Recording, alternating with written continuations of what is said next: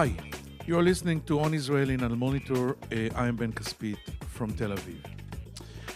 We start our podcast with a story of uh, resurrection, specifically the resurrection of Israel's Labor Party, the party that founded a state for the Jews after 2,000 years of exile, the party of David Ben Gurion, Golda Meir, Rabin, and Peres, the party that did so badly in recent polls that everyone was preparing to eulogize and bury it. Everyone except one Labor backbencher, Knesset member Merav Michaeli, who refused to let the party die. She took its chairman Amir Peretz to the Supreme Court over its uh, refusal to hold primaries. She won her case, won the primaries, and brought the party back to life. Although voters gave Labor only seven Knesset seats in the latest election, it was seven more than most people uh, expected. Michaeli is the queen mother of Israeli feminism. She refused to bow to the dictates of Hebrew grammar that are dominated by the male form of speech. She insists on using the female form, and while it drives many men crazy, more and more people are now adopting her style.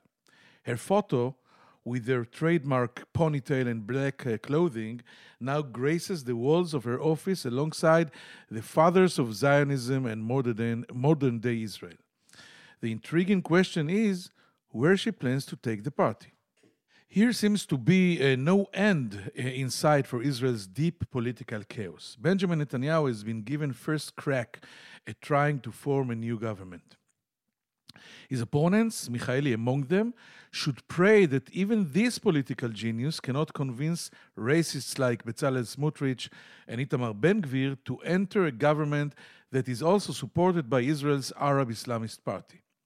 If he fails, and we will know for sure 23 days from now, the opposing camp will try its hand at forming a government. This will be Michaeli's challenge and opportunity. Under her leadership, the party is branding itself as renewed labor. Indeed, together with Benny Gantz, head of the Blue and White Party that also restored to life at the last moment, Michaeli was the surprise of the March 23 elections. We will uh, talk with her about Israel's depressing political mess, about Netanyahu, of course, about possible government coalitions, and the status of women in Israel's society. We will also ask her whether she should join a government led by Knesset member Naftali Bennett, who represents right, very right wing Zionism. The chairperson of the Labor Party will be with us right after this short break. If you're listening to this podcast, you obviously care about the Middle East. And if you do, you should probably be reading Al Monitor. Al Monitor is a global newsroom headquartered in Washington, D.C., with a network of over 160 contributors around the world. Al Monitor offers first class reporting and analysis from a range of perspectives and an approach that represents the highest journalistic standards, as well as an award winning commitment to press freedom and independence. If you haven't done so already, visit us at al-monitor.com, check out our articles, and sign up for our free newsletters. There's a lot to choose from, including the Week in Review, an essay that offers unusual insights and forecasts into the region based upon Al Monitor's outstanding reporting.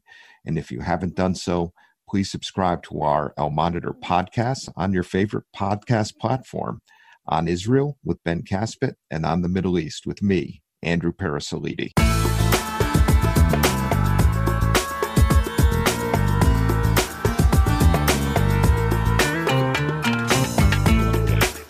Now we are pleased to say hello uh, to a Labor Avoda chairwoman, uh, Knesset member Merav Michaeli. Shalom, Merav. Shalom, Ben. Hello, everyone. All right, uh, let's dive straight into business. And after eulogized, buried, and declared dead, labor is back alive and kicking. And I wanted to ask you first when, when you embarked on this adventure, after the party institutions refused to hold elections and you went to court, did you believe things uh, would turn out this way, or were you just telling yourself, well, let's give it a try, a, fi- a final chance? Well, I did. Let's start with the, the fact that I did not eulogize the party. I insisted that it is not dead. I said it's a, certainly in a dire situation, um, under heavy sedation, uh, and you know, really looking very, very badly, and it might have died. It was certainly some people's intention to erase it completely. And uh, by the way, when I was elected and I came as a chair uh, to the offices, I really found a place that was under, um, um, I don't know, going through like bankruptcy, you know, like when you're tearing a place apart. Chapter 11, yes. Uh... Yes. So, but, but I was, it's like I knew, I believed in it and I knew that it wasn't still dead. And I really believed, and I still believe, that the rehabilitation and rebuilding of the political power of the center left camp in Israel must be built on labor. Listen, labor and the state of Israel have a DNA connection between them. It's not for nothing. It's not only symbolic, but it's also symbolic. But it's also tangible. The fact that the um, breaking down, I think, even uh, the, the way Israel has been going in the last 28 years is so connected to the way labor was almost erased and vanished. Because labor is what started the state of Israel, not labor alone, of course, as a part of a much, much bigger movement and organization but and I and Netanyahu is a person of narrative, and he knew that he had to um, devastate and to ruin the powers that made Israel what it used to be, and so in order for Israel to go back not to what it used to be, this is of course what's what has been is is gone, and it's but in order to for Israel to go back to build itself um, in the direction of the Zionist vision, labor has to fulfill its role as the ruling party that does it. It mm. cannot rely on, on bodies that are hardly even political, certainly not parties, certainly not democratic, without a vision, without a commitment to the values that are the Zionist um, values. So this is why I insisted on it. And I knew that there was still something there and that it must be done. So did I know it will turn out exactly that way? No, but I, I knew that it had to be done. And you believed in it. And this is the really the, the, the big question because you, you just uh, uh said something about the, the genetics, the DNA of labor and the state of Israel. And I, I agree, of course, but maybe, uh, Merav Michaeli, maybe we just saw uh, in the last two or three decades implementation of a total new DNA, the Likud DNA, the, the Netanyahu DNA, uh, uh, including uh, to forget the, the old values of the old Mapainiks, and now you're trying to revive actually a dead body. In the meantime, you proved it's possible.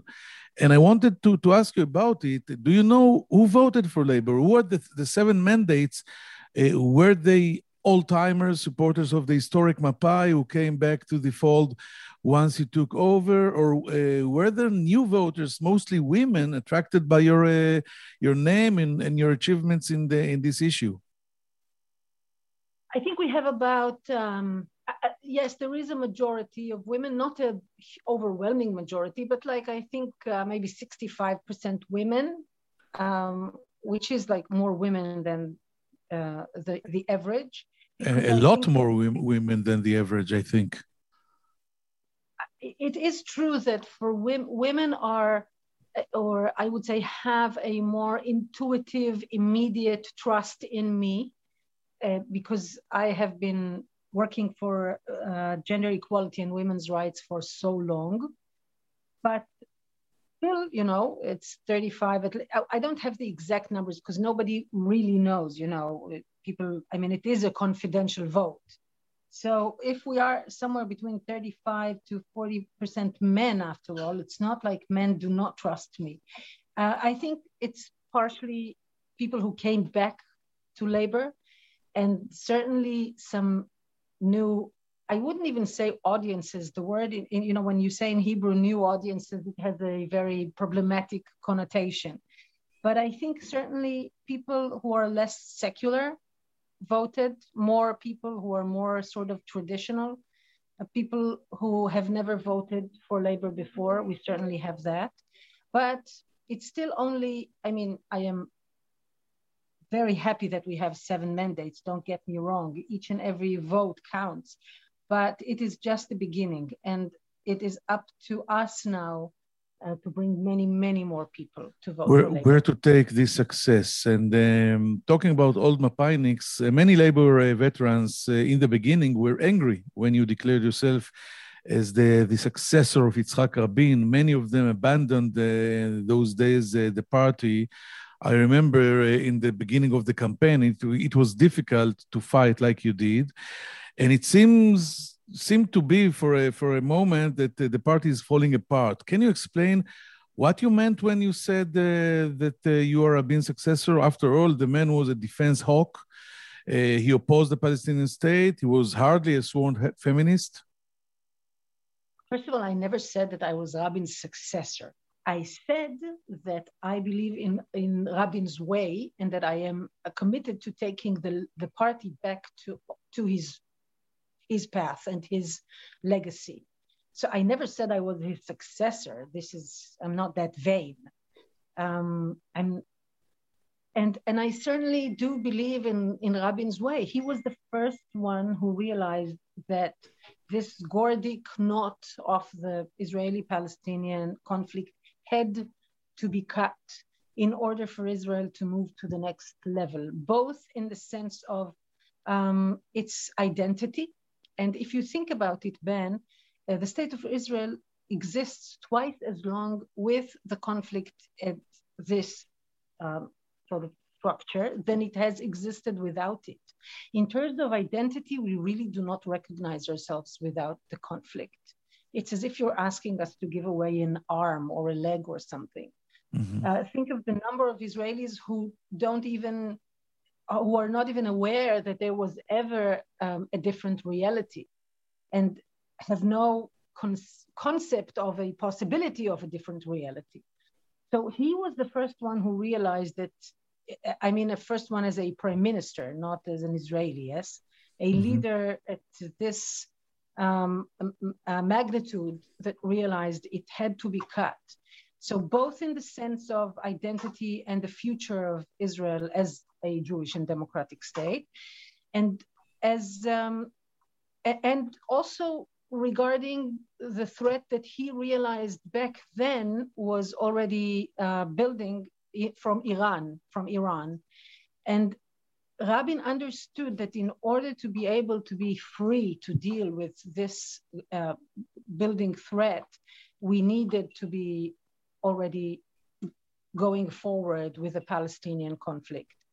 So this is one thing. The other thing is that he turned around the um, priorities in terms of investment, and he put a lot of money in education, yes. in infrastructure, and in the Arab society in Israel. Again, the first prime minister who recognized that the Arab society within Israel is important and needs attention and needs um, a, an attitude that is equal and that recognizes them as full citizens. And this is exactly my next question because I wanted to, so, to go to politics. Okay, because I did want to uh, also regard the feminist uh, uh, side that, you know, he was Rabin was assassinated in 1995. I started the first ever feminist campaign in Israel in 1997. And, and if you look back, I think none of the chauvinist sayings and manners and patterns that were that existed in Israel, especially, of course, by generals, I don't know of any of them that was attributed to Yitzhak Rabin. I think you're right. And uh, I want to go back. We just mentioned the Arab society. And if we're talking now about politics, Netanyahu is trying to form a government coalition that would achieve majority approval through the uh, uh, abstention of the Islamic Party in the Knesset vote. Although his reasons are totally cynical, as uh, we both know, do you agree that this is a historic move and that Netanyahu should be praised for making an Arab party a legitimate part of the political game, something no one else has done before. No, because this is exactly what Yitzhak Rabin did, and he was assassinated for it. This is exactly, and this is the, if you will, this is the tragedy that Netanyahu delegitimized Netanyahu, uh, delegitimized Rabin and the left by saying he said, it's, I mean, think about it. This is Yitzhak Rabin, the chief of staff of the huge victory of 67, a, a defense minister twice, a prime minister, really a hero in Israel. And there comes this guy who, who just a just a person, just this person, Netanyahu, out of nowhere for that matter, and saying Rabin is not legit because he's relying on Arab votes and he does not have what was coined then as a Jewish majority. And now Netanyahu is trying to do the same. So no, it's not. What is historic is that Netanyahu has succeeded overwhelmingly and tragically in in delegitimizing Rabin and the Arabs and the left and labor and democracy and any everything and anything that uh, that that interrupted him in being in power, keeping uh, power, etc. And now he's trying to do the same, and everyone's saying, "Wow, what a historic move!" Even though it is cynical. So no, it is only historic in the sense that hopefully it will be the thing that will bring Netanyahu down. I understand what you just said. Uh, I'm, I'm the, the, the last uh, optimistic Israeli that uh, right now what we see from Netanyahu is Rabin's victory. Uh, but uh, let's let's go on. You agree with me? I I I, I think. No, completely. Okay, so what would uh, you, uh, be your ideal government, realistically speaking, right now when uh, Netanyahu is still have, uh, I think, 23 days to form a coalition, and if he fails, it will be Yair Lapid's turn or Naftali Bennett's turn. What government do you see on the other side, on your side? Well, there is no ideal government right now. My ideal government is one that is composed by, that is formed by labor as a ruling party with uh, partners who are interested in a Jewish home, um, or, or actually, I should say, a home for the Jewish people with equality for all. Um, given the circumstances, I want a government without Netanyahu and a government that has as many more components of um, people and parties who believe in equality and in democracy for the, the place for the Jewish people in Israel. How exactly does it look? I think it's premature to tell. I mean, right now we see Bennett that everybody was counting on. I mean, some people were counting on him to form the non-Netanyahu government. We see him, you know, negotiating. I wouldn't, I, I don't even say flirting because he's negotiating with Netanyahu very seriously on giving him another, uh, another government. And also, um, as historic as this uh, attempt at Netanyahu is, I mean, historic that is in in, a, in quotation, yes, not really, uh, mm-hmm. uh, that Netanyahu is making to uh, be supported by by Ra'am, the Arab um, the Arab religious list, uh, Netanyahu uh, Bennett is reluctant to do that, and uh, and Gideon Saar also doesn't want to do that. So, unfortunately, we are still. It's not like we've we are beyond the delegitimization of the Arabs as citizens and the Arab parties as legit partners. We are still struggling with it.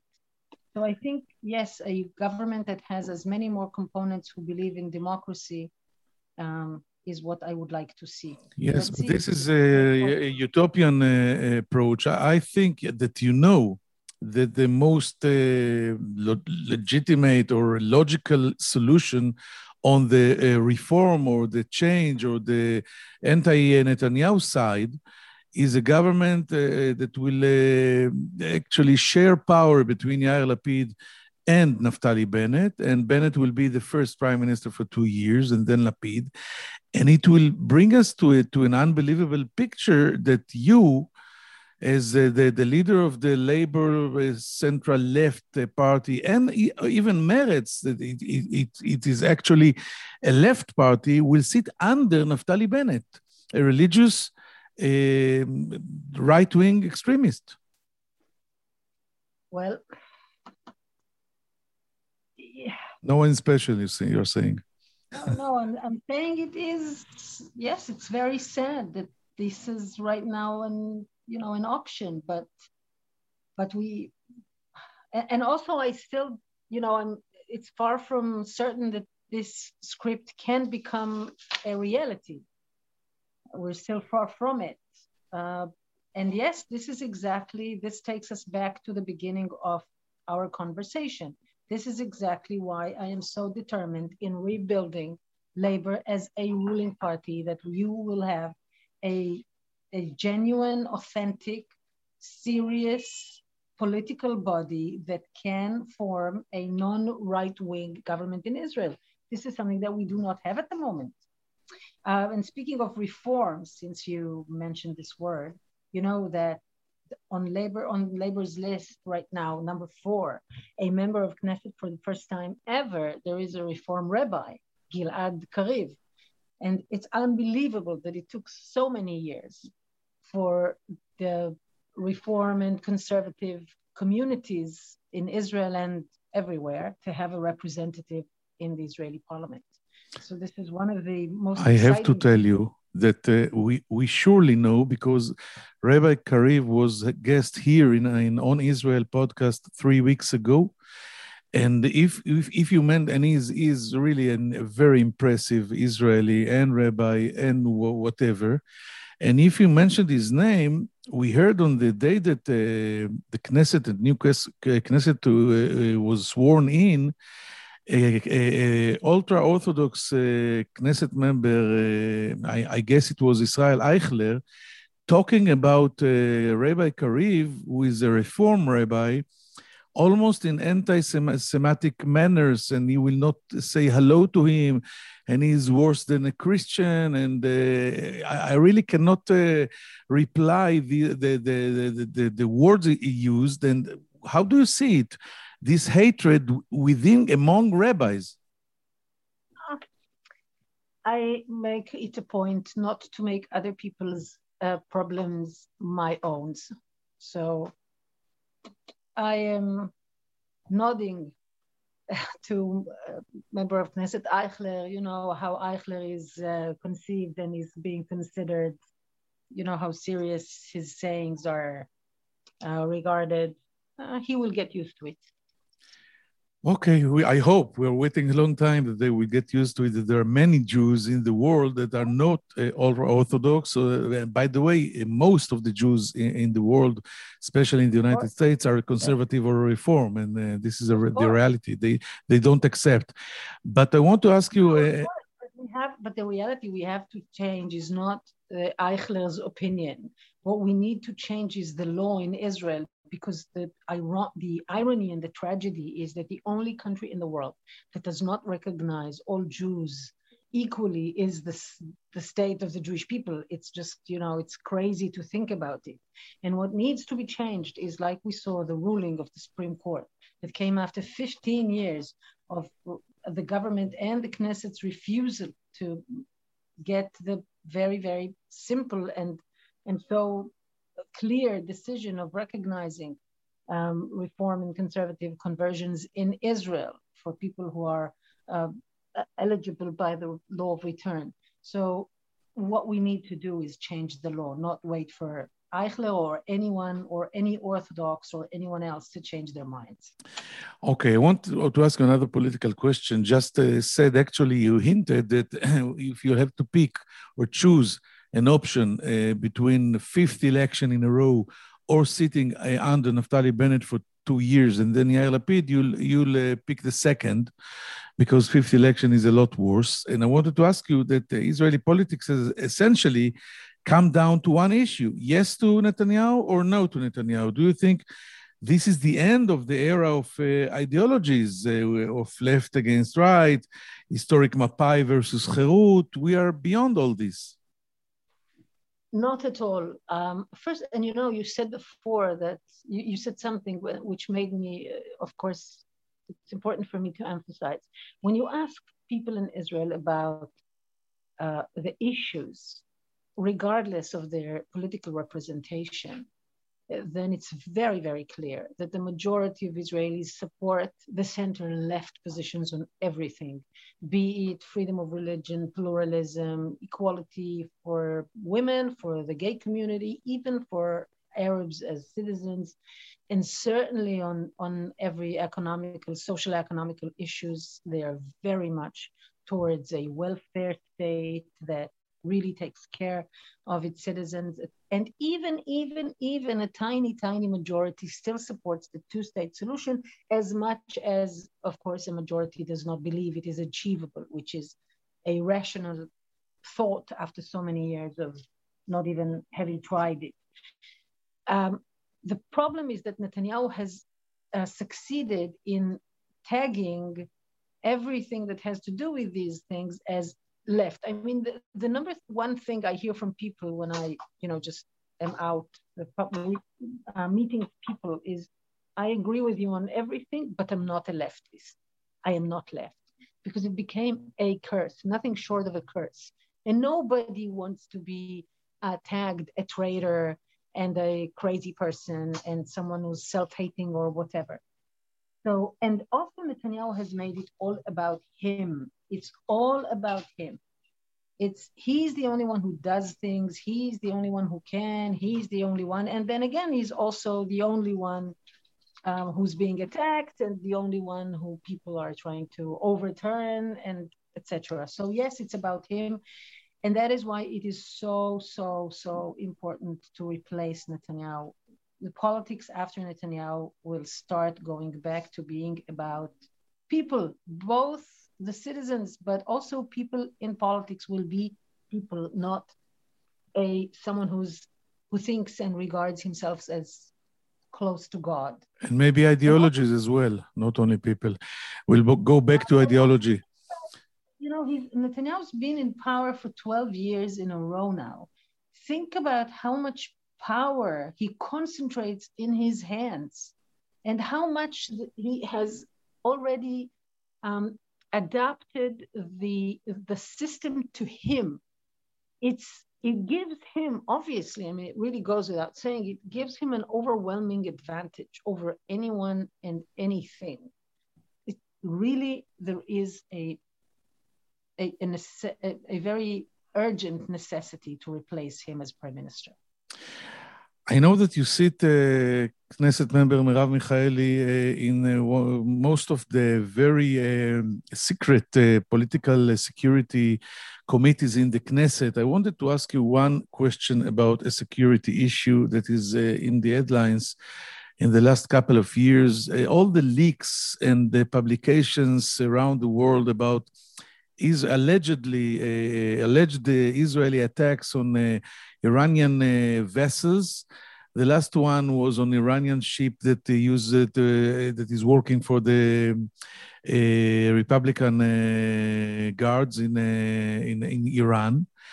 And do, what do you think about this? The publication of of all of this, uh, talking about it, uh, alerting the Americans or not alerting the Americans, and all is happening uh, during the renewal of the negotiation in Vienna between the United States and Iran. And finally, when we, we all suspect that Netanyahu needs some excuse or, or, or, maybe an escalation in order to convince his partners to form a coalition, like he did with the coronavirus with Benny Gantz in the previous leg. So, what's in, what is your opinion on, on, on this issue? First of all, I think the leak is very severe and it should be investigated. Um, it's, it's very clear that something so sensitive, I, I cannot even believe that it, it, it came to the point where it was leaked. It, it really should be investigated and, and make sure that it does not happen again. Um, other than that, listen, uh, Netanyahu's policies regarding Iran in general are consistent with his policies on anything, on everything else.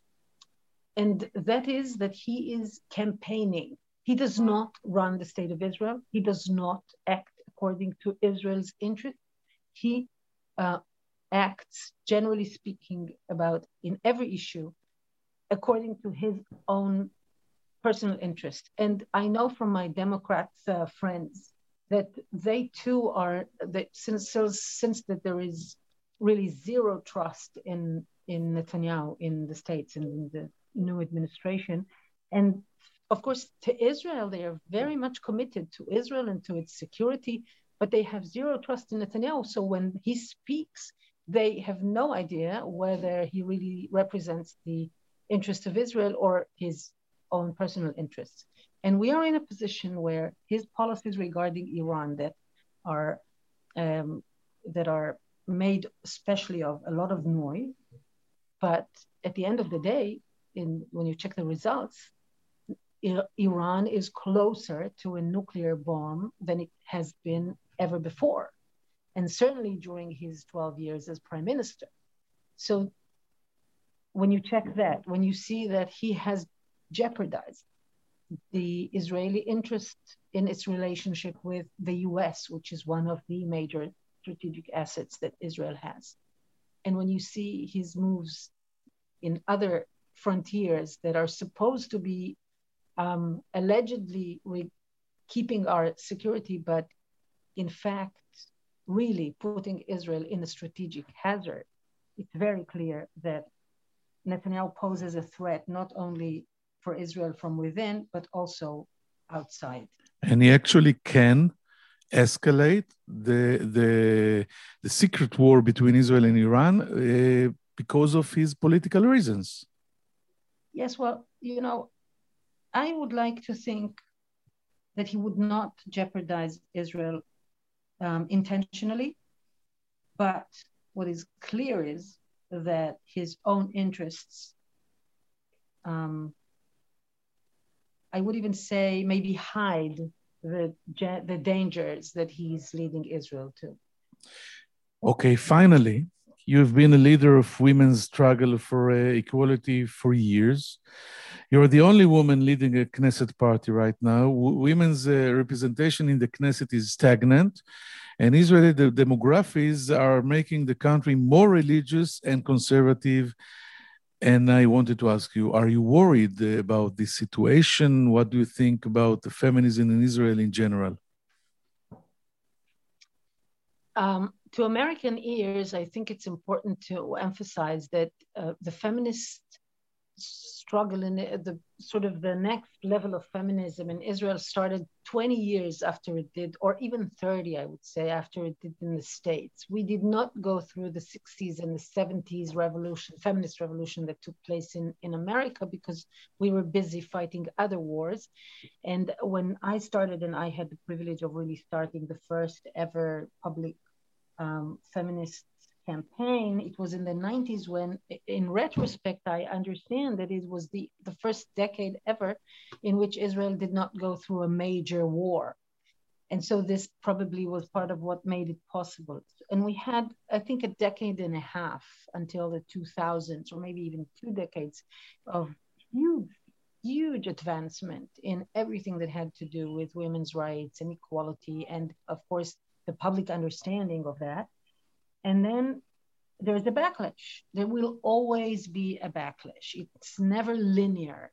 I mean, I wish it were, but it never is. The pendulum always goes back and forth. And right now, we're certainly in the midst of a very, very strong backlash, which also, by the way, is, um, is evident in the representation in the Knesset because it, it the representation was already uh, bigger. We had up to, I think it was 36 or 35, 35 members women members out, out of 120, and now we only have 30. So we are down. And as you mentioned, there are other uh, religious and not only religious issues against women. We saw during um, the pandemic crisis that women were hurt dramatically, and the wage gap in Israel is very big. So the, it's just I'm, I'm certainly I'm not I, I'm not worried. I'm um, I'm angry. I'm upset, and I'm committed to continuing uh, this fight. It's it's not like it. I, I was never under the impression that it's over. Uh, equality is still far away from us. That, by the way, is also true for America and Europe and anywhere else in the world, even though in other places we are seeing an amazing uh, thriving of women's um, of women's leadership, something that it is giving me a lot of hope. And I look up to these amazing women with their amazing achievements and to the peoples who uh, have elected them or and are electing them. Um, and and I know that we have our work cut out for us, but we are on it. We are completely on it. I almost said when you said it's it, it ain't over that it, it it is over only Uh, when the fat lady sings. But then I remember that we were talking about feminism and you you're going to kill me, so I didn't say it. not one fat lady, many fat ladies yes. sing. And in Israel, women singing is an issue. So it's it's a yeah. double meaning kind of you know wishing. It's a triple meaning. Merav Michaeli, it was fascinating. I uh, wish you a lot of luck and success in uh, you're the the brand new uh, labor chairwoman, and thank you for joining us here in uh, on Israel in Al Monitor. Thank you. Shalom, Litot, Merav. The pleasure is mine. Thank you for having me. Bye bye. Bye bye. I'm Andrew Parasiliti, president of the award winning media news site Al Monitor, where we cover the Middle East with some of the best reporters and columnists anywhere. And I'm excited to announce our new podcast on the Middle East, where each week I will interview newsmakers from the U.S. and the region about the latest news and trends with additional commentary from our on the ground correspondents. Those of you who follow the region know that what happens in the Middle East doesn't stay in the Middle East and to cite another great movie line every time the US tries to get out, the region pulls us back. Your time is valuable, so let me promise you this you will learn something and you will never be bored because each week we'll be talking with and listening to those leaders who are making the news and shaping the trends in this critical and fascinating region. So please subscribe to On the Middle East with me, Andrew Parasiliti.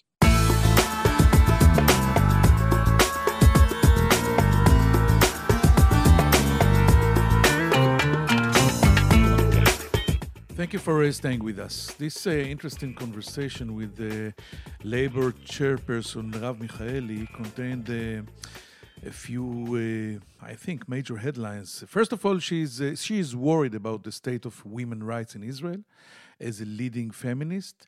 The number of uh, Knesset uh, women members in Israel is in stagnation, 30.